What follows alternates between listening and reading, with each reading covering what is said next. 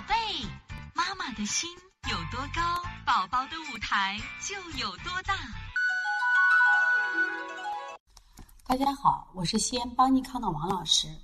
今天想给大家分享的是分泌性中耳炎发病的原因啊。那么我们知道，这个小儿的咽鼓管跟成人的不一样，它的位置是接近水平，所以管腔短、内径宽，鼻咽部感染和分泌物容易进入咽鼓管。加上它的咽鼓管的，就是软骨部的弹性低，所以它容易出现负压呢，一塌陷，阻塞咽鼓。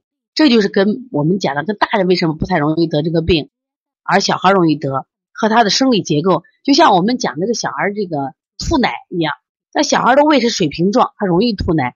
那么小孩之所以得这个容易得中耳炎，就和他这个小孩的咽鼓管发育，它有一定的关系的。那么分泌性中耳炎其实它主要的原因并不是化脓，而是什么原因？主要是鼻炎、鼻窦炎，还有我们讲的腺样体肥大。你看小孩反复感冒，鼻炎不好，鼻窦炎不好，反复刺激，刺激我们扁桃体和腺样体增生。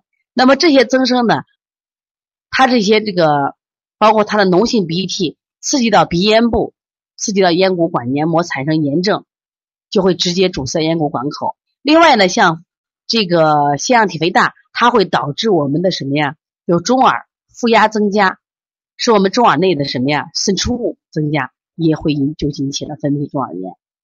所以说，腺样体肥大啊，是一个主主要的原因啊，主要原因。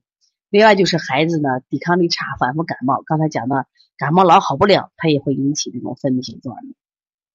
那么所以说，分泌性中耳炎几乎和这个腺样体肥大。是一对的孪生兄弟姐妹。如果一般要治疗分泌性中耳炎，首先就要调好什么呀？我们的鼻炎、鼻窦炎、腺样体肥大，而不是采取什么呀？以化脓抗消炎治疗。这个思路，些妈妈一定要记住啊！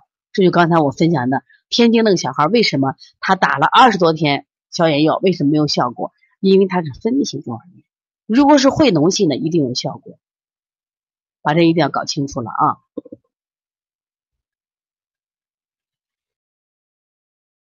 我看到这个高天天呼和浩特说的这个，呃，天天推拿有泄气，这个话是不对的啊！